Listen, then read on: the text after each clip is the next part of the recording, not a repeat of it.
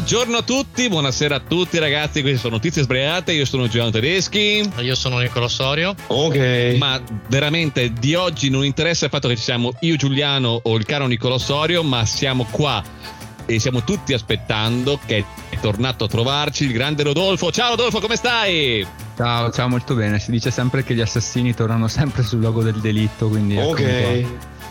Eccoci qua. Perché poveretto? Cioè, lui aveva salutato e si è andato subito a rompergli i coglioni premendo bottoni a casa. Perché volevo essere, sono felice, non riesco a smettere di premere bottoni quando sono felice. Come stai, Rodolfo? Comunque, so che sei qua a fare l'eroe. Sei qua a fare sì. l'eroe qua con noi, ma sei matto te. Sei sto, matto. Sto disertando, sto disertando temporaneamente dalle preparazioni del matrimonio di mia sorella. Tra l'altro, tra due settimane, giusto? Tra due no, settimane. Domani. Domani? No, domani? Sì, sì. Cioè, tu sei qua e domani si sposa tua sorella. Cioè, te sei un grande, veramente un no, grande. Sono, sono, un fulgido esempio di fogna del comportamento, di cui discuteremo. di, cui, di, cui discu- di cui avremo modo di discutere meglio più tardi. Ma noi siamo qua pronti per discutere di questo. Te, Led, come stai invece? Molto bene, molto bene. Eh, sono stanco, ho avuto una giornata rilassante, cioè rilassante, quindi sono stanco. Non so perché ho detto rilassante, ma va bene, cioè io sto usando parole a caso, cioè io ho tipo un database di, eh, di, dire, di aggettivi e nomi e io li uso a caso, cioè, eh, quindi io sono sono stanco perché la mia giornata è stata rilassante. Si è notato da come hai costruito la frase, comunque, che oggi eri un, eri un po' stanco e che i database delle parole sono un po' donini di malaffare. Io invece, per me oggi invece è la classica giornata in cui sbaglio tutto. Cioè, oggi è il classico giorno in cui si dice che hai pestato delle cose brutte. Questo è il massimo che potremmo dire oggi di, di cose, perché eh, noi siamo delle persone ligie al dovere. Da quanto tempo è che ti capita? Perché lo vedo Mamma mia, siamo stare 24 ore veramente meravigliose. Comunque, oh, benvenuti, notizie sbagliate podcast di cui il mondo non aveva bisogno, puntata numero 52 che è la la mamma, secondo, oggi è la mamma. Esatto, secondo la smorfia napoletana è un po' del fil rouge della puntata, vero Rodolfo, giusto? Sì, devo dire che sono molto più contento questa volta rispetto alla volta prima del morto. Non mi ricordo più se era il morto o il morto che parla, ma comunque molto era il morto che con la era mamma. il 47. Secondo giusto? me era il morto invece. Ecco, no, no, era il morto e basta. È semplicemente cioè, il morto? Quindi il morto e basta. Cioè. No. Essere ospite alla puntata del morto non era proprio la cosa più bella e più incoraggiante che mi fosse capitata, devo dire. Invece qua, della mamma, siamo qua tutti felici di festeggiare questa puntata e di celebrare tutti quanti assieme, soprattutto sapendo che siamo alla vigilia del grande evento. Quindi direi, Led, di, senza indugi, Posso di andare avanti. la mia mamma, si chiama Mara. Eh, cioè, la saluto, è, è la giornata della mamma, vabbè, la saluto, so che ci ascolta. Ah. Anche se, e poi, poi la mia no, anche. quindi non la saluto. Eh, e commenta. Ciao, mamma. Comunque, dai, direi di iniziare. Che dici? Iniziamo. Che dici, Rodolfo? Iniziamo, iniziamo, anzi iniziate, io vi vengo dietro. Dai.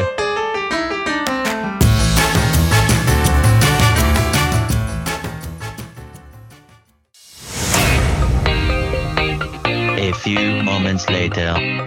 Cioè, ho quasi beccato il tasto giusto. È la prima volta che capita di beccare un tasto che abbia senso. Cosa ne dici? Io sono abbastanza sicuro anche che, lui, che, che Rodolfo non senta i suoni Io... che noi mettiamo. Io invece, ho, io invece, li ho, sentiti e pensavo che fosse fatto apposta. Dicevo, guarda che interessante, che intelligenti questi che hanno le vocine fatte per prendere i 2-3 secondi di, di, in realtà di noi, tra un blocco e l'altro. In realtà noi abbi- abbiamo questa, questa, sorta di, di, di, di soundpad. Sì, di soundpad in cui ci siamo promessi che ci mettiamo tutte le cose tipiche del podcast. Poi in realtà ci siamo rotti il cazzo e stiamo usando esattamente quelle con cui è uscita. Cioè, sai che le classiche suoni. I suoni trovi, default, diciamo. Esatto. Per cui un ok, un a few moments later che non è mai servito a niente, tranne in questo momento. Cioè, in questo momento qua è servito. Prima volta Beh, stato, che, nella storia. È stato bellissimo, no? Io sono, sono un chitarrista cioè mi diletto perché poi non è che abbia mai fatto niente con la mia abilità musicale, però anch'io essendo che invecchio e non ho più quattro ore a disposizione in stanza per provare tutti gli effetti, anch'io necessariamente sono diventato un fan dei, dei preset, delle cose già messe lì dal sistema, che poi dici vabbè io volevo cercare il mio suono distorto perfetto, preciso, il mio timbro e poi dici ma no, alla fine questa cosa che ha messo dentro la boss, ma mi va bene, mi va bene, sono troppo pigro per farmi una, una versione mio. Io l'ho capito di questo mio invecchiamento su queste cose qua perché ho scoperto che prima, essendo informatico, poi anch'io sono stato musicista, no? Ma essendo informatico, inizialmente io avevo tutta questa roba di dire mi prendo la cosa più personalizzabile, customizzabile dell'universo, poteva essere un cellulare, un PC o altro, no? E se così almeno posso stare lì, posso farmelo esattamente come voglio io. La realtà è che adesso io prendo le cose più semplici dell'universo perché mi rompo il cazzo, io voglio che le robe funzionino senza perderci del tempo. Ed è il motivo per cui ho comprato un iPhone rispetto a un Android. Cioè, è stato proprio quello. Io per il telefono devo fare due cose. Ho proprio fatto l'anziano quando me lo sono comprato. A me è capitata la stessa identica cosa. Cioè, ormai non ho neanche più uh, la voglia di quando cerco un programma che mi serve su internet. Su Google cerco programma per fare la cosa A, B, C e poi o lo trovo subito e sono capace di usarlo subito, se no se devo mettermi a guardare i tutorial su YouTube già diventa troppo. Cioè, il prossimo proprio... passo è Ranzulla, ragazzi. No, no, no, io vi dico che la mamma di un mio amico, e forse l'ho anche già detto, lei non utilizza Google, ma scrive il dominio su quello che vuole. Tipo, ha bisogno delle ricette, scrive www.ricette.it. cioè, e sai cos'è la cosa incredibile? Che, è che funziona. funziona. Ma certo. è che funziona. La mia notizia la introduco con al solito con una domanda che sembra non c'entrare nulla, ma vi dico, ragazzi, qual è il vostro cartone animato preferito? Cioè, quello che più eh, tipo e parlo di serie, eh, non quello della Disney, parlo di quelli che si guardavano in TV. Simpson a mani basse. Lo, li guardo tuttora. Allora, qui mi prendete molto, molto contropiede perché um, temo di dover rispondere Cowboy Bebop. Che sono wow, ma questo è fighissimo! Sono... Io non sono un grande fan, io non sono un grande fan dei cartoni animati, cioè non sono uno di quelli che si prende male per uh, i manga, gli anime, ma quella è proprio l'eccezione che conferma la regola. Era un, è un anime, si dice? Sì. È un anime, un anime bellissimo. Anime è un anime bellissimo con dei personaggi incredibili, una colonna sonora assurda. Uh, di, di, di, quella serie mi è piaciuto tutto. E invece, se andiamo sulle cose un po' più classiche, uh, adesso chiaramente ho il vuoto di memoria, come quando devi dire il tuo libro preferito, queste cose qui. Se vuoi, ti do una che... mano. Nomination eccellenti, nomination eccellenti sarebbero sicuramente eh, La spada nella roccia e Robin Hood tra quelli della Disney e poi io credo, io poi credo che se la giocano probabilmente Lupin e il segreto del mistero della pietra azzurra. Il Credo mistero che... della eh. pietra azzurra, capolavoro, sì, capolavoro. Sì, quando, sì quando, quando, ero bambino mi sa che Nadia è stato tipo il mio primo amore, una cosa del genere. eh, è stato un crash per molti, devo ammetterlo. Sì, sì, io poi ho questo problema quando ero bambino che non riuscivo a capire che i personaggi dei cartoni fossero immaginari e non reali e quando, quando, quando un adulto me l'ha spiegato la prima volta ci sono rimasto malissimo. Da lì è cominciata una lunga storia, una lunga storia di disamoramento nei confronti della realtà che a quel, a quel punto era per me troppo limitata, cioè non, non poteva esistere, cioè nel senso non puoi farmi innamorare di un personaggio e poi dirmi che non esiste, cioè era un colpo troppo basso per, per eh, Infatti. Uh, no, io devo mettere che come serie di cartoni, probabilmente Lady Oscar, perché in realtà dentro di me c'è un'anima di una giovane teenager. Eh, ma un, parto da questo perché voi guardavate l'orsetto Yogi quando eravate Come piccoli? No? Sì, certo. Come no? Certo. Anch'io ho una storia con un orso. Vuoi, vuoi, vuoi, mai, vuoi, mai, che sia la stessa storia? Vai, vai, ti lascio andare. Ho paura, ho, temo che sia la stessa perché potrebbe. Porca se il filo rouge è la mamma e l'orso, se vuoi io posso cambiarla, eh.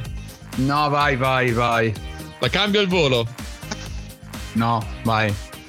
Saltiamo, così poi saltiamo direttamente alla storia lunga se è la stessa. allora vediamo. allora, ti dico, è, è in Messico. È in Messico? No, no, attenzione, no, attenzione, sì, è incredibile sì. questa cosa. Grande okay, salvataggio, okay, salvataggio okay. all'ultimo secondo. Allora, no, dovete sapere che in Messico eh, è stato postato un uh, video su TikTok uh, di, da Silvia Machas o Machas. Uh, o... Mi piace Machas, è tipo Veneto. Esatto. che ha mostrato il video di lei che era, stava facendo un simpatico picnic con un cestino grande classico del, di andare in mezzo a una foresta con un cestino a fare picnic col figlio e si è appropinquato e si è messo con loro in compagnia un orso e un orso è incominciato a entrare nel, nel cestino e incominciare a mangiare le cose e Machas di fronte a questa cosa eh, ha tenuto il figlio lì vicino eh, vicino a sé per proteggerlo e come tutte le mamme qua, cosa fa la prima cosa per, per proteggere il proprio figlio? È registrare il video e metterlo su TikTok non è andata via, è rimasta lì a registrare un orso affamato che, ma- che mangia il cestino del picnic con a fianco tuo figlio. È una cosa che giustamente tutte le mamme dovrebbero fare, cioè è il vero senso di protezione, giusto? Sai che a discolpa di questa mamma, eh, vabbè, a parte che ogn- ognuno immagina in quelle situazioni reagisce come può, però sai che a discolpa di questa mamma potrebbe non essere stata la, la condotta più assurda? Perché io sapevo in realtà, adesso poi io non sono un esperto, non voglio che la gente eh, poi Di- di si imbatte in un orso dica sì, sì, poi dica ah no, ma questo l'ha detto Rodolfo, quindi ah no. Però- perché la gente di però- solito quando si imbatte in un orso fa oddio cosa aveva detto Rodolfo su questa cosa Cosa avrebbe fatto No, no, però- mio posto? No, però allora, cioè, diciamo che l- la fonte di informazioni per molta gente o per tutti noi, insomma, ognuno tende un po' a, a farsi una scienza infusa di tutte le- tutti i frammenti che sente, no? Però tra, tra- tra le varie, tra le varie cose che avevo letto online, visto online, cioè che comunque poi dipende molto anche dall'orso, però comunque per esempio in alcuni casi allontanarsi in fretta o scappare da un orso potrebbe non essere la, la scelta più, um, Più saggia. eh, più saggia perché l'orso potrebbe reagire, potrebbe sentirsi minacciato, potrebbe inseguirti. Quindi, se non è successo niente, io mi sento di dire bene, cioè, sono contento. La mamma ha fatto bene. La mamma ha fatto esatto, sì. Io diciamo, io diciamo che mettiamola così, mettiamola così. Qualunque comportamento mi permetta di, di uscire indenne da un incontro ravvicinato con un orso è vincente. Io, io- è una di quelle cose che si valutano ex post, secondo me. Guarda, io se mi baso su quanto conosco Giuliano che ho qui a fianco, che è una persona che davanti al pericolo reagisce come con la calma tipica di una persona che reagisce al pericolo, cioè che basterebbe, e l'ho detto anche la puntata precedente, basterebbe che entrasse, non dico una vespa, un calabrone, ma un'ape di quelle che se, se ti beccano t'ammazza, se ti pizzicano t'ammazza, si ammazzano, e, e lui sarebbe già tipo a 3 km da qua. Esiste l'ipotesi. Soprattutto, eh, eh, probabilmente io avrei fatto la tattica opossum, cioè molto probabilmente io sarei svenuto. Nel senso, di fronte a un orso del genere sarei svenuto, anche se in teoria, sempre come dicevi tu, Rodolfo, da tutte le fonti che si sentono in giro, una delle cose che dicono che bisogna fare di fronte all'orso è quello di, es- di sembrare grossi no? per spaventarlo. Anche se di fronte a un grizzly, credo che lui ti guarda, ti prende come un gattino dalla colottola dietro. Si dice colottola? Mm, eh, eh. Io non lo so, non, non- Faccia- non- dopo guarderemo sull'internet e ti solleva e ti dice dai su cucciolo cosa, cosa vuoi fare Credo che dipenda molto dalla, da- dalla specie, credo che, credo che dipenda molto dalla specie dell'orso in realtà. Però, però non, non- non voglio veramente addentrarmi in cose... in, in orsologia. in ortologia, cosa, mm. cosa ci mettiamo come canzone? salsa e merengue yogi Che cos'è? yogi salsa e merengue yogi sempre presente para para pa pa pa para pa pa pa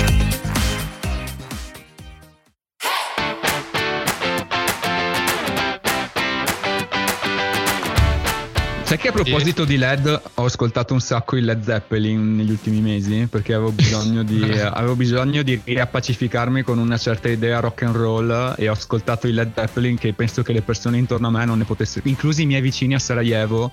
Io mi aspettavo sempre che a un certo punto mi dicessero basta Led Zeppelin. Tipo pensavo, pensavo che a un certo punto avrebbero appeso un cartello fuori dalla finestra con su scritto No tipo, more. enough, enough Led Zeppelin. non è ancora successo, non è ancora successo, quindi... E invece io ho una bellissima notizia che ti chiederò di, vi chiederò di pazientare un attimo mentre la tiro fuori. Eccola qua.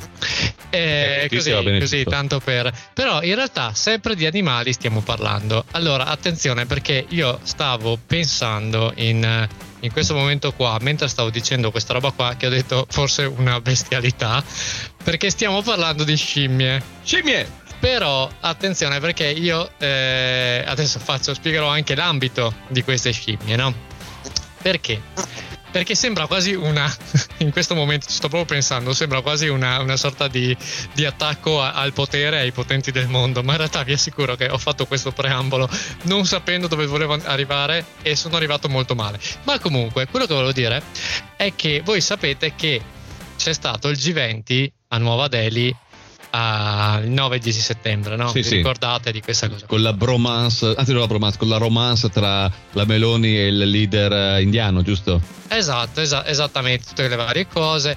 Eh, ma quello che non è arrivato da noi, ma che è arrivato in realtà negli altri paesi, è stato che eh, in, in India, in questo momento qua, hanno un problema che è un po' il problema dei nostri granchi blu. Perché loro hanno dei macachi infestanti. Che sono, sì, sono dei macachi rhesus, si chiamano, che sono dei, eh, dei macachi infestanti che stanno proliferando in diverse zone dell'India. Qual è il problema che si sono posti? Dico, cazzo, viene, viene tu- i, i- i 20 stati più potenti del mondo, arrivano i capi di Stato e ci sono dei macachi che gli possono saltare addosso, saltare sopra le macchine e cagare dappertutto, no? E quindi attaccarsi proprio ai convogli delle auto e altre cose. E soprattutto mangiare le decorazioni floreali. Perché c'erano varie... E quindi, Decorazioni. quindi, cosa hanno detto? Cosa- come possiamo risolvere questa cosa qua? Loro sanno che il macaco Rhesus, e io vi giuro, non me lo sto inventando, cioè è, è vera questa. Il macaco Rhesus ha il suo nemico naturale che è la scimmia langur. Che lo so che sembra che stia facendo tipo strump come Sì, come sembrano come- nomi come- inventati, sembrano nomi inventati. Stai, sta- stai chiaramente facendo sh- name dropping, cioè come si dice Esatto, Stai, esattamente. stai- ti stai chiaramente inventando specie di scimmia a caso. Sì, sì. esatto. Ma il punto non è questo, è che dici andiamo a prenderci questi- queste scimmie langur, no? E poi le mettiamo in mezzo. Eh no, ed è qui perché, perché l'avevano già fatto, ed è quella l'altra cosa divertente, ma gli animalisti gli hanno detto però scusatemi andare a prendere delle scimmie per far combattere altre scimmie non è che sia carinissimo. E allora che cosa mi fa il comune di Nuova Delhi? Ha reclutato tra i 30 e i 40 uomini scimmia per imitare i richiami delle scimmie langur. E non solo, non solo, hanno anche installato una serie di cartonati a grandezza naturale di scimmie la- langur per, per, come dire, dire vabbè ok loro se arrivano le altre scimmie noi gli mettiamo il loro nemico naturale davanti e queste scimmie scapperanno tant'è vero che appunto noi abbiamo visto tutte le immagini del G20 voi avete visto scimmie No. avete visto macachi No. e allora, Allora ha allora hanno fatto perfettamente. hanno fatto benissimo vedi Guarda, io ero convinto che facessero come quei Simpson quando avevano i problemi con, eh, eh, tipo, sai, il- quelle, quelle lucertole che mangiavano le uova. Che l'unico modo per farlo c'erano i serpenti. E dopo i serpenti c'erano gli orsi. E dopo gli orsi cioè, continuavano a tirare fuori i nemici naturali. e dopo, tipo, invece di esserci solamente un problema, c'erano tipo 15 che durante il G20 tutti questi animali avessero attaccato il convoglio. Cioè, una parte di me forse voleva questo, in realtà. Ma tu prova a immaginarti anche un, un qualsiasi capo di Stato che a un certo punto viene rincorso da un macaco. Sarebbe stato, cioè, sarebbe stato effettivamente una. Anche, anche da, un, da un punto di vista politico. E anche scenografico, molto bello. Cioè, sì, sì. ma- E poi invece parlando di canzoni, c'è una canzone bellissima che voi tutti conoscerete, immagino, che è il gorilla di, di, di André, che è la, la storia di questo gorilla che scappa da, da- da una gabbia e incontra un, un giudice e, E una vecchia. e una vecchia e approfitta di loro, che è un po' quello che avremmo tutti un po' sperato di vedere Questo- in realtà questa è satira politica, eh. esatto, questa è satira politica ma avremmo un po' tutti sperato ma perché io ti giuro io sono fan dei video stupidi e purtroppo questa cosa qua You mi avrebbe say. fatto ridere tantissimo ma veramente tantissimo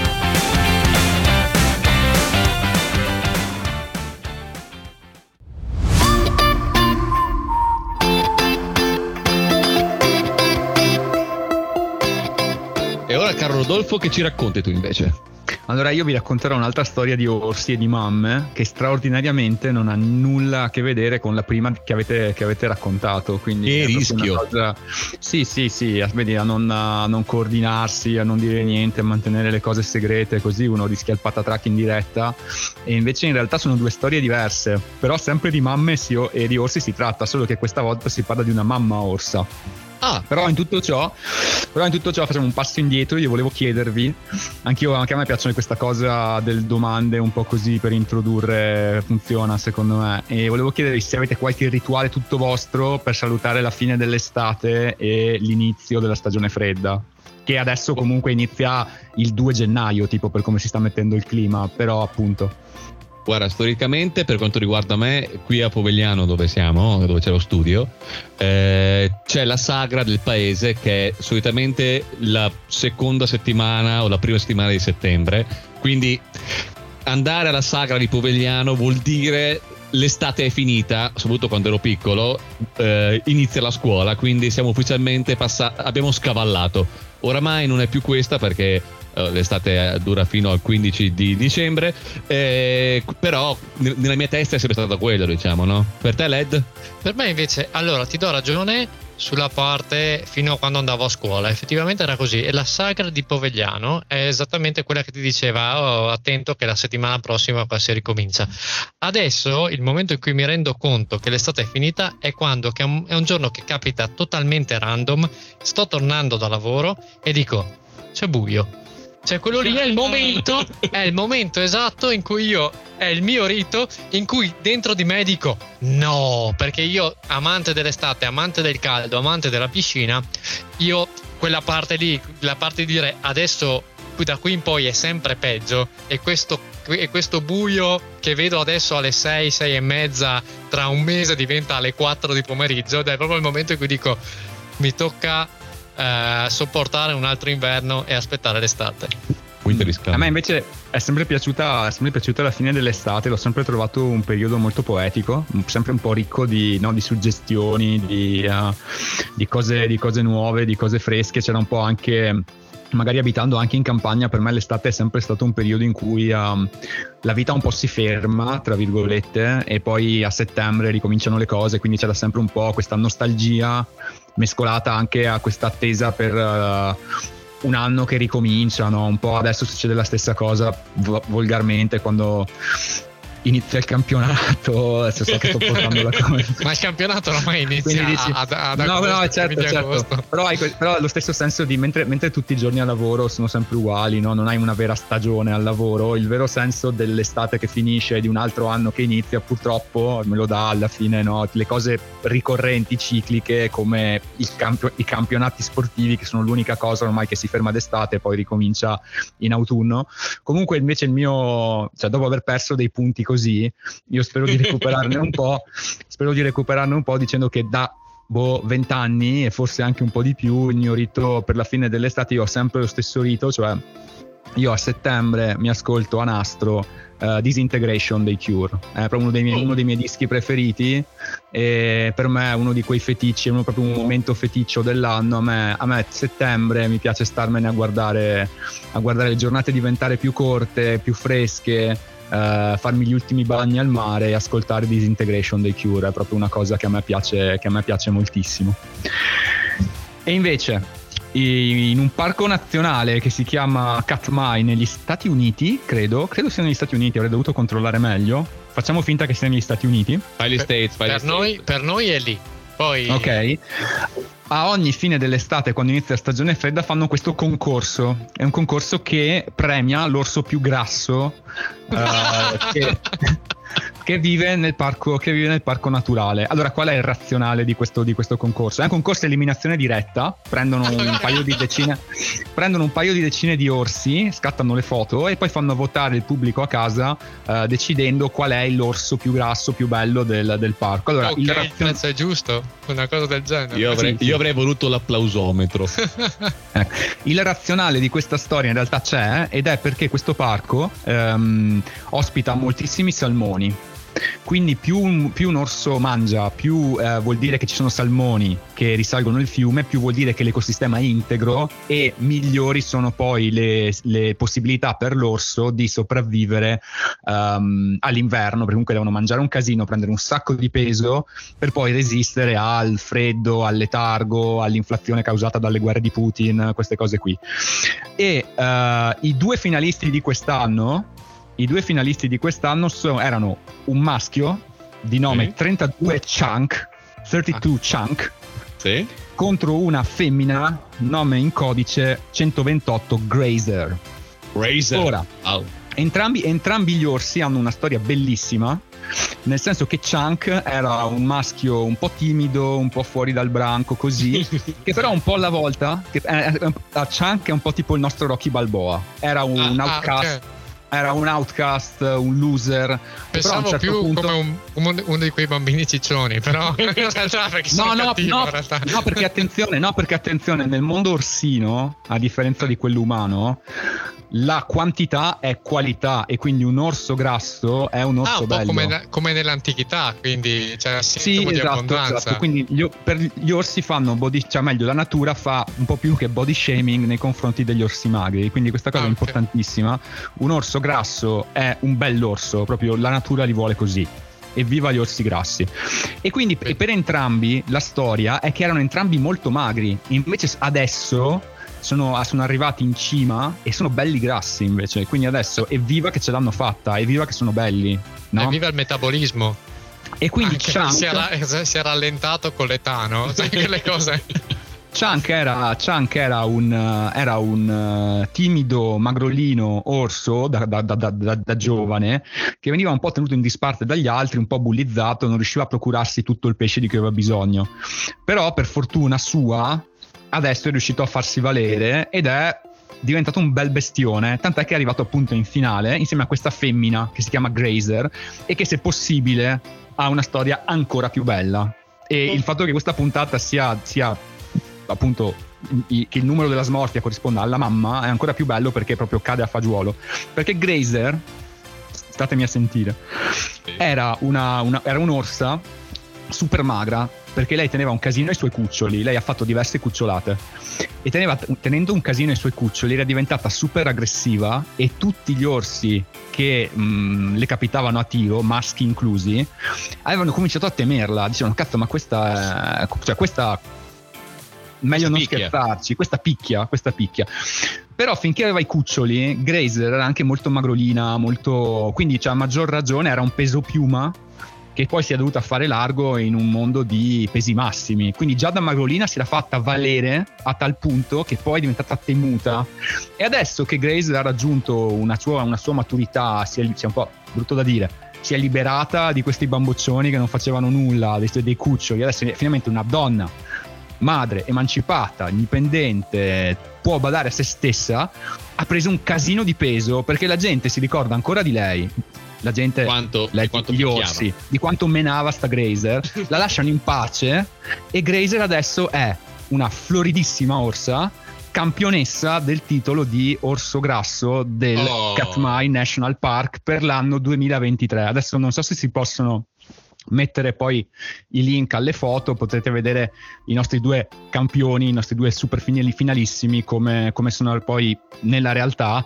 Sono dei bei sono dei, sono dei bei cristoni. Sono dei bei cristoni. Guarda, guarda ecco, io, io cercherò, cercherò diciamo, i riferimenti a queste foto esattamente come ho spiegato prima, ciooi www.orsigrassi.it. facile, facile che lo trovi, facile che lo trovi.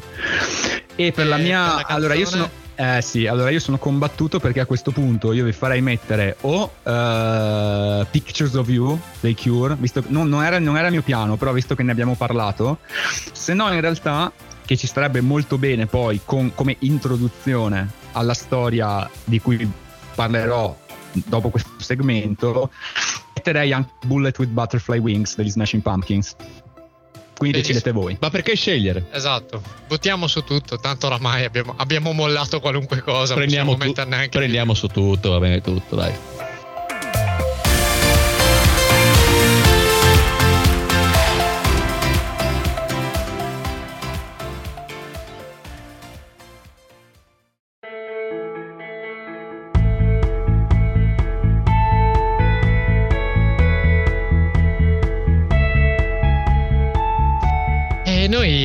Noi come, come ogni, come, come, visto che è la seconda puntata che facciamo insieme a Rodolfo, eh, ed è anche la seconda puntata della terza stagione, ricordiamo eh, sì, ragazzi, esatto, eh, esatto. perché siamo e... tornati a bombazza subito, pronti carichi con queste sub- super novità, che dici? Esatto, esatto.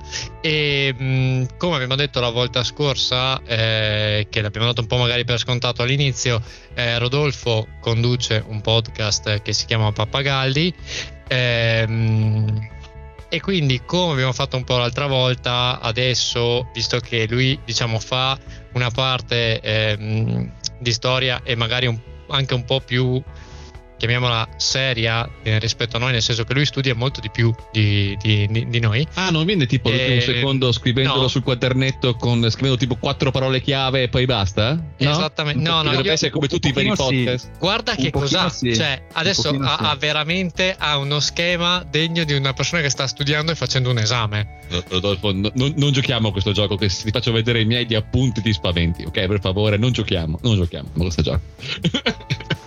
E quindi direi che mh, prego, facciamo questa pappagallata all'interno di notizie sbraiate. Vai. Grazie, no, beh, allora, beh, innanzitutto, insomma, grazie sempre dell'invito, è sempre bello essere qui e ehm, siete sempre gentilissimi e troppo, troppo generosi con i complimenti. Troppo generosi con i complimenti. Poi, come si diceva l'altra volta, poi uno si fomenta e poi, fa- poi fa i disastri quando succedono queste cose. Però allora, per introdurre questa storia, faccio, vi faccio ancora una domanda perché una cosa che mi è capitata l'anno scorso con, con Pappagalli è che ehm, a ottobre avevo fatto questa storia su Philip Dick, uno scrittore di fantascienza, che aveva delle tinte un po', aveva delle tinte un po' horror, un po', un po' science sì. fiction e, e quindi da lì, ehm, come dire, mi era sembrata una buona combinazione usare una storia un po' più cupa, un po' più eh, suggestiva per ottobre, che insomma è il mese di Halloween, è il mese di storie un po' dei fantasmi, dell'orrore, così. E quindi volevo chiedervi, ma voi che rapporto avete con le storie dell'orrore da una parte e con Halloween dall'altra? Anche voi, anche voi spaccate, spaccate zucche in diretta a Matrix, come adesso non mi ricordo più chi era. A coso era mh, eh, Mario Giordano. Mario Giordano Sì, che tra sì, l'altro esatto. Tra l'altro, io una delle cose, parlando di video stupidi, una delle cose che in assoluto mi fa più ridere della storia è eh, Gino Strada che da Bianca Berlinguer ad un certo punto, stufo di sentire ehm, Mario Giordano che gli parla sopra, comincia ad imitarlo. E io vi assicuro che vedere Gino Strada, una persona anche così come dire composta, seria, che fa vi giuro che è una cosa che a me fa morire dal ridere. Detto questo, io sono un grandissimo, grandissimo fan del- di- dell'horror. Ehm, ho proprio anche degli, dei registi di, di riferimento dell'horror, come possono essere appunto Robert Eggers, che secondo me è uno dei più grandi registi horror che, che, che- che- sono mai stati creati ne- negli ultimi anni. E, e io ti dico che giusto proprio oggi ho, mh, mi è arrivata la notifica da Netflix che dice che esce La caduta della casa degli Asher, che è la terza eh, stagione fatta dai creatori di The Hill House, eh, quella, quella- quella, mh, diciamo, quella serie che aveva un po' spaventato tutti. Quindi io sì, io assolutamente potremmo parlare ore, potremmo fare un podcast su questa cosa qua, esattamente come Giuliano. Giuliano invece guardando i film horror non dorme. Eh, Giuliano odia i film horror, eh, Giuliano ha dei problemi con i film horror e tuttora ci sono delle scene di alcuni film horror che ho visto da piccolo che ogni tanto mi sveglio urlando alla, alla veneranda età di 35 anni, 34 ancora. Eh, davvero... Ehi, oh, ti ribotta ragazzi. Eh, davvero io tuttora ho dei momenti in cui mh, guardo male il frigo perché sento dei rumori strani eh, oppure mh, la luce, se la tv si accende senza motivo la prima cosa che penso non è mi sono seduto sul telecomando ma è ecco è arrivata con un po' di ritardo rispetto ai sette giorni Samara perché ho questa roba qua io Allora, se poi c'è tempo dopo la storia, io racconterò un caso che mi è successo a me personalmente su questa cosa qua riguardo ai- eh, agli horror che io da lì ho cominciato veramente a dubitare che ci fossero delle forze malvagie però prima ti lascio fare la, la- la storia e poi è un teaser racconterò questo questa cosa è un Sì, teaser esatto. Ok. Allora, no, a me invece l'horror piace tantissimo, più che, più che i film, però non sono un grande appassionato di film horror perché mh, degenerano sempre un po', un po' troppo in fretta nello splatter, invece i libri horror mi piacciono molto di più. Sono Secondo me, se- sono- Se posso dare la mia, la mia opinione, il problema non è tanto lo splatter, è che ultimamente fanno tantissimi film che sono pieni di jump scare e secondo me Mm. fare un jump scare è semplice. Cioè voglio dire, se io mi nascondo dietro il tuo armadio e tu torni a casa e ti faccio buh così, è che ragazzi è il cazzo che prendi paura. Cioè è, è- è normale, non te lo aspetti. Però Sì, sì, sono, la realtà- versione, sono la versione cinematografica dei podcast. è un cinepanettone degli horror, cioè, è, cioè, è molto semplice fare così. Invece i migliori horror sono quelli che ti- in cui ti caghi addosso e non succede niente. I thriller, i thriller. No, Esatto. no, io invece, sono, io, sono, io invece sono, un, sono un grande amante di Stephen King, ho letto tipo praticamente Eh. tutto, ma la- una passione che mi ha passato mia mamma, per rimanere nel tema di questa puntata. Quindi, quindi ecco, io spero che e qui ho un po' questa decisione, per me, me non è una cosa ufficiale, però ho pensato che ottobre sarebbe stato un po' un mese per le storie pappagallabili, un po' più, un po' più horror, tra virgolette. E quindi ho scelto questa, questa storia, ovviamente è una storia vera, quindi diciamo ehm, non, è, non è inventata, è una storia comunque che si rifà a un esperimento scientifico e appunto eh, rese noto quel, quel concetto, quel fenomeno di fogna del comportamento, behavioral sync. I- siamo diciamo in un periodo in cui il mondo è ossessionato dal mondo, il mondo occidentale, il mondo bianco anche, è ossessionato dall'ide- dall'idea della sovrappopolazione. Siamo in troppi, la terra è troppo popolata, eh, ci sono queste popolazioni perché poi chiaramente non noi europei, non noi statunitensi bianchi, non noi eh, del primo mondo, ma ci sono questi paesi dove la popolazione cresce troppo e quindi un giorno saremo troppi su questo pianeta, andremo tutti a ramengo. Ed è un momento in cui la sociologia si occupa molto di esplorare questo problema. Allora c'è ehm, quest'uomo, che si chiama, questo ricercatore, che si chiama John Calhoun, spero di averlo pronunciato giusto, ehm, un etologo, è una persona, uno scienziato che studia il comportamento degli animali e lavora negli Stati Uniti. Ehm, e lui è sempre stato ossessionato da alcuni esperimenti che lui ha condotto sui ratti e che sembrano dare sempre lo stesso risultato. Allora, lui è partito dall'assunto di Malthus, eh, il famoso filosofo, non so se fosse un filosofo o un sociologo, però il primo che appunto ha un po' sistematizzato questa idea che la popolazione ha un limite oltrepassato il quale la civiltà, va- la civiltà collassa. Questo, questo etnologo, John Calhoun, ehm, si è sempre, diciamo, mh, interessato a questo problema. Allora, tutti hanno sempre studiato eh, la crisi delle mh, popolazioni ehm, sulla base di miseria, sulla base quindi di eh, scarsità di risorse. Noi siamo troppi, consumiamo troppe risorse, ergo il risultato è inevitabilmente l'estinzione. Que- John, adesso possiamo tranquillamente chiamarlo, chiamarlo col suo nome Sono uno diventati di amici nel frattempo. Esatto. John. Lui invece, lui invece si è sempre chiesto un'altra cosa. Se met- ide- ideiamo questo esperimento, ideiamo questo mondo fittizio in cui invece ci sono risorse illimitate, non c'è malattia, tutti quanti sono perfettamente sani, ma quello che viene a mancare è lo spazio, cioè un sistema perfetto per tutto tranne che lo spazio, cioè lui vuole proprio studiare gli effetti della sovrappopolazione dal punto di vista proprio numerico senza quindi il discorso delle risorse. E quindi lui ha cominciato già negli anni 40, subito dopo la seconda guerra mondiale, a creare questi esperimenti con i ratti norvegesi in cui eh, li mette in una situazione completamente artificiale, completamente ipotetica, in cui hanno risorse illimitate, ambi- ah, sono, sono ratti sanissimi, vengono proprio selezionati sulla base, sulla base di come dire, rapporti medici favorevoli da parte di vari laboratori che hanno cavie per esperimenti e quindi possono dire ok questi esemplari sono assolutamente sani, sono il top di gamma, eh, quindi vanno bene per il tuo esperimento John, eh, e li fa riprodurre e vuole capire cosa succede.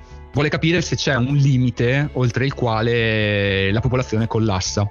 E il problema è che lui ha ripetuto questo esperimento svariate volte e il risultato è sempre lo stesso, cioè la popolazione anche con risorse illimitate arriva a un punto in cui semplicemente collassa su se stessa perché manca spazio o meglio perché poi si parla sempre di ratti perché i ruoli che vengono svolti dai ratti all'interno del gruppo sociale di appartenenza sono troppo pochi per essere efficientemente ricoperti da tutti i ratti che sono presenti in quel momento nella, nella, popolazione. Cioè non è solo un problema, non so se mi sono spiegato abbastanza bene, non è solo un problema di spazio, ma è anche un problema di funzione sociale e ci sono troppi individui per troppe poche funzioni. Questo secondo lui è il problema fondamentale. Allora, cosa succede? Nel suo esperimento più famoso, che è l'esperimento dell'universo 25, quindi diciamo già il nome fa capire che ci sono stati svariati tentativi di, uh, di portare a termine questi esperimenti in modo, in, cioè per trarne degli insegnamenti e purtroppo appunto la cosa, la cosa tragica è che finisce sempre nello stesso modo. Allora cosa succede? Lui parte da quattro copie di quattro coppie di topi in età riproduttiva. Uh, pass, li mette appunto in questa, fate conto, in questa grande vasca che è stata organizzata con dei piccoli spazi abitativi, con uh, gli abbeveratoi, con delle, dei posti dove danno del cibo, quindi è, è, una specie di utopia per topi, viene definita. Uh, passano 100 giorni il tempo che queste coppie di, di, topi fertili cominciano un po' a conoscersi, a capire qual è l'ambiente così e quindi cominciano a riprodursi. Quindi passano 100 giorni e cominciano a, la popolazione comincia a aumentare. Ogni 55 giorni circa la popolazione raddoppia, quindi all'inizio hai una crescita esponenziale della popolazione, proprio vanno forte, forte, forte, forte, forte. Ci danno. Esatto, attorno a al, al, al, 500, al 560 giorno, cioè dopo un po' più, dopo quasi due anni, dopo un po' più di un anno, diciamo, la popolazione che era partita da 4 individui raggiunge il suo picco. Da, scusate, da 8 individui, da 4 coppie, raggiunge il suo picco, sono 2200 esemplari. A partire da questo momento le cose diventano terrificanti, nel senso che si producono proprio perché questi topi sono, sono troppi in un ambiente così, così ridotto, si producono delle distorsioni del comportamento che sono tragiche e ehm, come dire letali poi per la sopravvivenza della comunità. Perché allora per esempio le, le femmine non riescono più a portare a termine le, le gravidanze e se lo fanno poi non, non, non, sono... È interessante questa storia perché un po' in modo poi un po' horror, appunto un po', un po brutto, però comunque come dire solidifica un po' tutti i temi che, che stranamente abbiamo trattato durante, durante, durante questa puntata, no? Per cui per esempio appunto le, le femmine non riescono più a, riescono più a, mm, a portare a, a, termine la gravidanza e se lo fanno non, non, si interessano alla sopravvivenza della prole, cioè li lasciano, li lasciano morire fondamentalmente. E dopo 500 giorni dell'esperimento la, la mortalità infantile dei, dei, topi nuovi nati è del 96%. Cioè praticamente tutti, tutti cioè praticamente la comunità un po' muoiono di inedia perché le, le femmine non, non, li accudiscono più, un po' è la parte forse peggiore, non vi sorprenderà, deri- cioè proviene da, dai topi maschi del, della comunità perché se, se, le femmine hanno questo problema di portare a termine la, la, la, la gravidanza, i maschi invece diventano cannibali Uh, quindi diciamo si mangiano tra di loro, attaccano la, attaccano la, prole, quindi uccidono anche i nuovi nati. E poi forse la cosa più interessante è che molti di loro sviluppano una situazione, eh, qui devo essere onesto, non ho capito se sono maschi e femmine oppure solo i topi maschi dell'esperimento di John, uh, sviluppano quella che lui chiama una situazione di uh, ritiro patologico, nel senso che um, disimparano a tal punto le dinamiche sociali essendo troppi, mescolandosi così tanto le, le, funzioni, i topi maschi disimparano a tal punto le dinamiche sociali che non sono più capaci di riprodursi e si isolano. Diventano completamente assessuati, non, non gli interessa più essere il topo dominante, non gli interessa più quel tipo di competizione per la riproduzione Ehm, e, e, e, e, basta, cioè praticamente loro si ritirano in se stessi e fanno un po', fanno un po vita separata rispetto, al, rispetto all'ordine sociale che, che li circonda. Uh, beh, allora, se il picco della popolazione era stato raggiunto attorno al cinquecentesimo giorno, attorno al seicentesimo giorno, quindi 100 giorni dopo, la gran parte della popolazione è morta ed è chiaro che la comunità si, estinguerà, cioè non, non c'è le condizioni base per la... Um, per il proseguimento della, della, vita di questa comunità uh, ci, è chiaro che non ci sono e, e, e, va a finire praticamente la cosa veramente assurda e la cosa veramente terribile di questa storia è che in tutti gli esperimenti che ha fatto John Calhoun il risultato è sempre identico. Ora, chiudo, chiudo, chiudo, il, chiudo, il, racconto con un po' di, di, contesto molto... Cioè è chiaro che in, una, in, un ambiente in cui la sovrappopolazione era vista come questo problema terribile, eccetera, anche lo stesso autore di questo studio era super interessato a presentarla come uh, un diretto parallelo tra la nostra società umana e e l'esperimento da lui creato. Eh, e se leggete i suoi paper, ne ho letti un paio per preparare questa puntata, Uh, lui usa proprio anche tutta una terminologia che lui, cioè lui non, non, non, non li chiama, cioè lui per esempio uh, i topi che, che, che ammattiscono, che, che, cominciano, i topi maschi che ammattiscono, lui non, li chiama, che ne so, uh, topi criminali o topi, topi deviati per esempio, no? No, lui li chiama juvenile delinquents. Cioè tipo okay. che, che, è che, è esattamente, la stessa espressione che si utilizzerebbe per uh, i criminali minorenni, minorenni sì. tipo, no? Um, e, e quindi diciamo, detto che lo studio ha avuto un'enorme fortuna ed è costruito su basi solide, gran parte della fortuna di questo studio poi deriva dall'ambiente culturale in cui è stato recepito, no? per cui Uh, la grande fortuna di questo studio poi è stata quella di piombare in un mondo che all'epoca era ossessionato dall'idea della, del sovrappopolamento della, della, Terra e quindi uh, immediatamente um, tutti quanti diciamo, uh, hanno subito cercato di, di trovare un parallelo tra le loro paure, che poi erano paure sociali, anzi anche appunto secondo me, ma abbastanza, abbastanza, evidentemente c'è sempre un sostrato di razzismo quando si parla di uh, sovrappopolazione perché poi si va, si va sempre a fare quel, quell'inevitabile corollario del sì stiamo crescendo troppo però ovviamente certi paesi lontani dall'Europa crescono più di noi e quindi quello è il problema vero secondo, secondo me, eh? Dei, uh, secondo la mia interpretazione delle paure ehm, che, che, vengono poi propinate da chi è particolarmente ehm, ossessionato da questa idea della sovrappopolazione mondiale. Ehm, e come dire, eh, in realtà quando valutiamo questa, questa, questa, piccola storia horror scientifica andrebbero, andrebbero, tenuti in considerazione anche il fatto che gli umani non sono topi, questo sembra, sembra abbastanza Direi banale. Che sì, è, sembra, un buon sembra, inizio.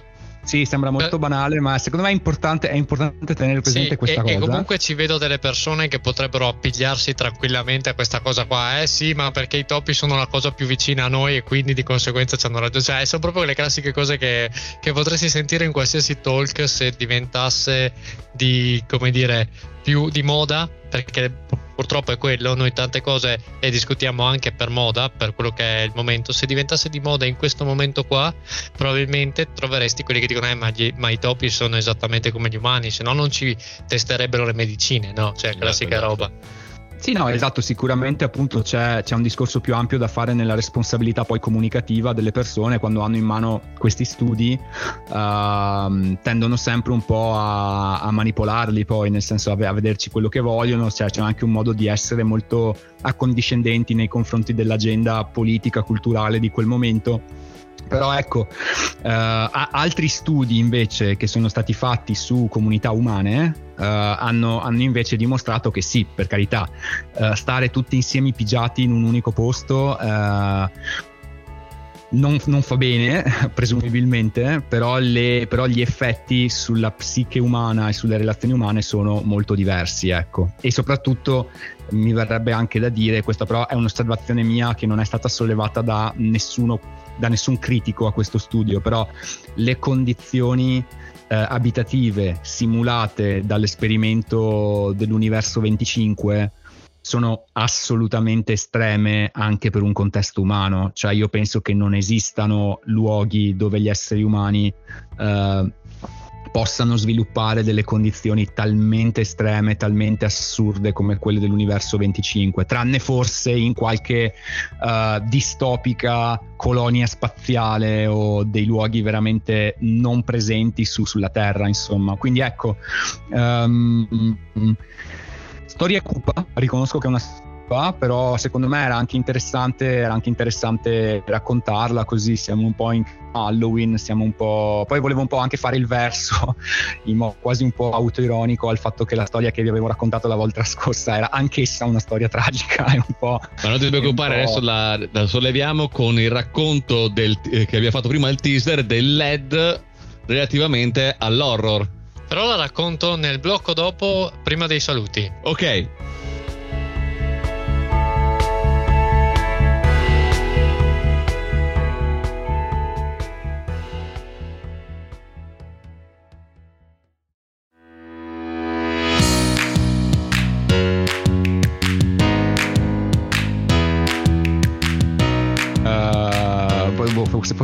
Parte la vuoi anche tenere magari, perché io abbastanza stupidamente, eh, questo è un... Uh, questo è un, un, un, triste, è un triste flu. Un po' mi pento di questa cosa, però quando avevo vent'anni ero, ero scemo per davvero, come sosteneva Guccini.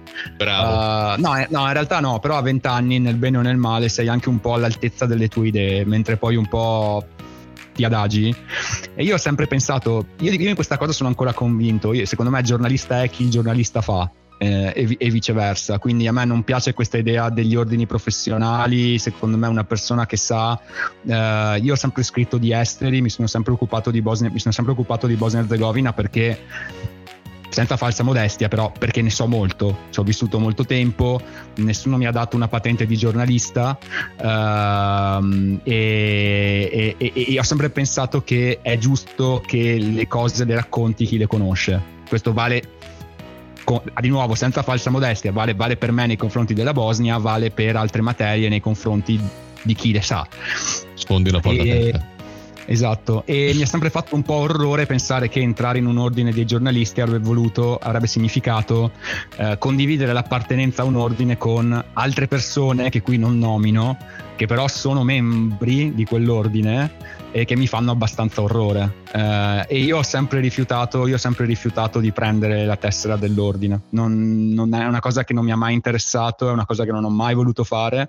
Eh, ho, ho, sempre, anche perché poi adesso non voglio, non voglio sembrare un, un, un Don Chisciotte di sorta, è anche vero che la gran parte dei miei articoli io li scrivevo per la stampa estera, che giustamente se ne strafrega degli ordini e giustamente ha una qualità anni luce migliore rispetto a quella della stampa nostrana. Uh, quindi ecco, con questa premessa non ho mai voluto iscrivermi all'ordine dei giornalisti e questa è un po' la, il, il, il, uh, come dire, la coda a, a, questa decisione di gioventù, um, un po' me ne pento oggi. Diciamo, diciamo, diciamo che resto fedele alla mia alla linea. resto fedele alla linea, però un po' mi dico sì, però Rodolfo è stato un po' un coglione, nel senso che, eh, nel senso che avrei, avrei, potuto diventare membro di un ordine, avrei avuto le cose più facili, avrei avuto una vita più facile adesso sotto, sotto certi punti di vista. Però insomma siamo anche, siamo anche, il prezzo delle decisioni che siamo disposti a pagare, no? E quindi, eh, quindi sta, uno sta, come, come, come, come, recita un film immortale, uh, come recita, anzi, come recita uh, una frase immortale di un bel film uno può credere nel Dio che vuole, ma se uno è Mona, crederà sempre al Dio dei Mona. E eccomi qua. a proposito di Mona, LED. Allora, vi racconto questa storia qua, poi chiudiamo, ci, salutiamo, che è anche la mia storia horror, diciamo così, e questa, e questa è una storia vera. E, cioè, diciamo che quella di Rodolfo è una storia vera con anche diciamo dei riferimenti scientifici, scientifici, paper. Esatto, mentre la mia è il riferimento semplicemente di una cosa che mi è successa a me e ad un mio carissimo amico Marco, che saluto. Ciao Marco. E, ehm, allora, eravamo a... Um, sai quando hai tipo 14-15 anni, un classico sabato sera, eravamo io e lui e c'erano le videoteche. No, dice dai che ci prendiamo un horror e guardiamo un film horror. Allora, eh, io ero, eh, stavo spesso a casa di mia nonna, che ironia della sorte è diventata anche casa mia adesso, eh, esattamente quella casa lì. Ehm, siamo andati a prenderci questo film che non so se avete visto è eh, L'esorcismo di Emily Rose che è quel film che in realtà è un film che poi ho rivisto eh, un po' più da grandicello ed è un film che parla molto della, della differenza diciamo tra atei, agnostici e credenti eh, prende tra l'altro, mi sembra spunto da un, da un, fatto effettivamente vero, nel senso che c'era questa contadina che era molto credente e a un certo punto ha cominciato a stare male, le classiche cose che poi prendono per il demonio e, e le, insomma le classiche cose. Mi sembra che fosse inizio Novecento, forse anche un po' più tardi, però non vorrei dire una stupidata, no? Comunque, in questo film a un certo punto loro, eh, c'è questo prete che dice che quando il ehm, il diavolo si presenta, si palesa, inizia a sentire puzza di bruciato. Ora, voi immaginatevi questi due ragazzini di 15 anni che stanno guardando la TV, hanno appena avuto questa informazione che quando il diavolo arriva si sente puzza di bruciato e nel mentre del film, tipo una ventina di minuti dopo, io mi giro, ma veramente spaventato, e faccio Marco, ma io sento odore di bruciato. Aia. Cazzo, e chiaramente cazzo. Eravate che... da soli? Eravate sì, da sì, soli? da soli. Madonna, allora, Madonna. allora, e chiaramente come tutte le grandi cose, no? Che tu dici, immagino, beh, adesso mi dirà, ma va là, sei stupido. Lui no, si gira e mi fa, ma sento, di, sento bruciato anch'io.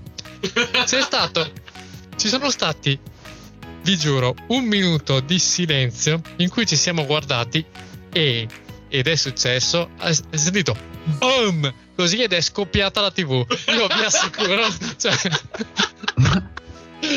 cioè, era una tv vecchia a, a nord del vero c'erano mille modi scientifici per cui posso dare questa cosa qua ma vi assicuro che è scoppiata la tv io da allora ho cominciato seppur ateo ho cominciato ad avere il sospetto che forse non sono così sicuro al 100%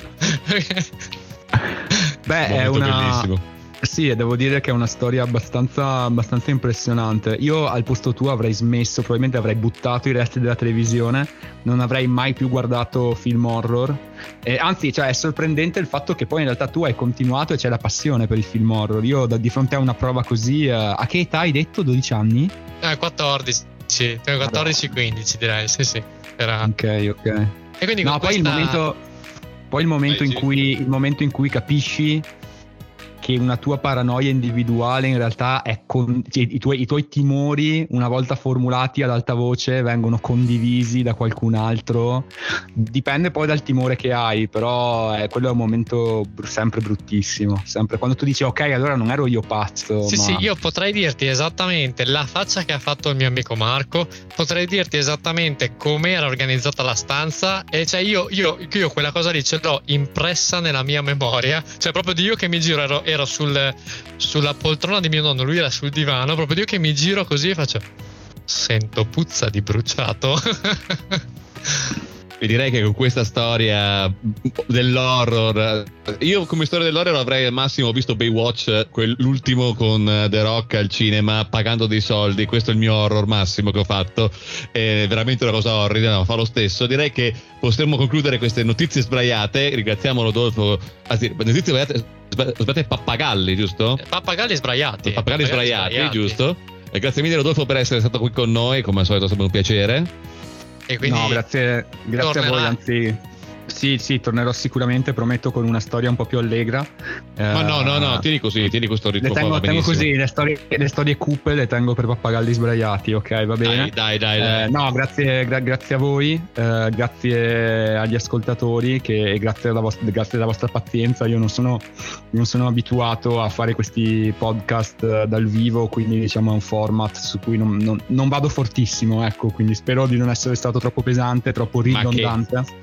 E, anzi, se posso giusto aggiungere due parole, io mh, mm, ho un podcast che non va sui social network quindi non troverete, non so se sarebbe bellissimo se qualche ammiratore ha fatto la pagina, ma non credo che esista, comunque lo dico giusto per chiarire, non esiste nessuna pagina ufficiale di Pappagalli da nessuna parte, se volete rimanere informati su, sugli episodi in uscita, beh, o, o cercate il podcast su, su Spotify e mettete la, la, spunta con le notifiche, che è sempre un ottimo modo, oppure ho una newsletter eh, pappagalli.substack.com a cui ci si può, iscri- ci si può iscrivere, uh, normalmente non arriva spam, nessuno, nessuno, si è mai lamentato, quindi dovrebbe essere una cosa abbastanza sicura. Tra, tra, l'altro, tra l'altro, confermo che io sono un subscriber, come si suol dire. Che sei, eh? È un subscriber. Ah, sei subscriber. E, e, devo ammettere che a differenza nostra, nel senso che noi la trattiamo molto alla leggera, cioè la mail che arriva, oltre ad essere una mail, cioè è proprio la cosa di cui lui ha trattato, ci sono riferimenti, ci sono, c'è bibliografia, ci sono foto, cioè è molto molto più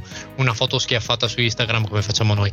Quindi tutto questo per dire che è venuto il momento che tra i nostri ascoltatori ci sia qualcuno che scopre il podcast eh, Pappagalli, ma non solo, deve diventare anche subscriber. No, non subscriber, ma deve fare questa famosa fan, fanpage di Pappagalli e quindi lanciamo questa, questa petizione per fare la fanpage di Pappagalli senza scapparmi però di diventare uno stalker del povero Rodolfo che, che vi ricordo che peraltro fa che può avere tutto eh. cioè, se vuoi la fanpage devi avere anche lo stalker eh. cioè, se no eh, caspita io comunque eh. l'altra volta io, ecco se posso fare un uh, cos'era tipo six months after uh, l'altra volta abbiamo lasciato la mia mail dick pic non me ne sono arrivati quindi che palle che, che palle che è abbastanza Vedete che è abbastanza sicuro in realtà, non è successo niente di male. Il tuo, il tuo grado di fama è, è mm, diciamo, al punto in cui tu, tu, sei arrivato a livello di, di fama che sei famoso è quando hai il tuo primo stalker e quindi secondo me, secondo me te lo meriti uno stalker. No, so, secondo, me, no secondo me, no, se io sono ancora un po' in quella fase fortunata in cui ho, ho, un po' di ascoltatori, perché il mio podcast è molto piccolo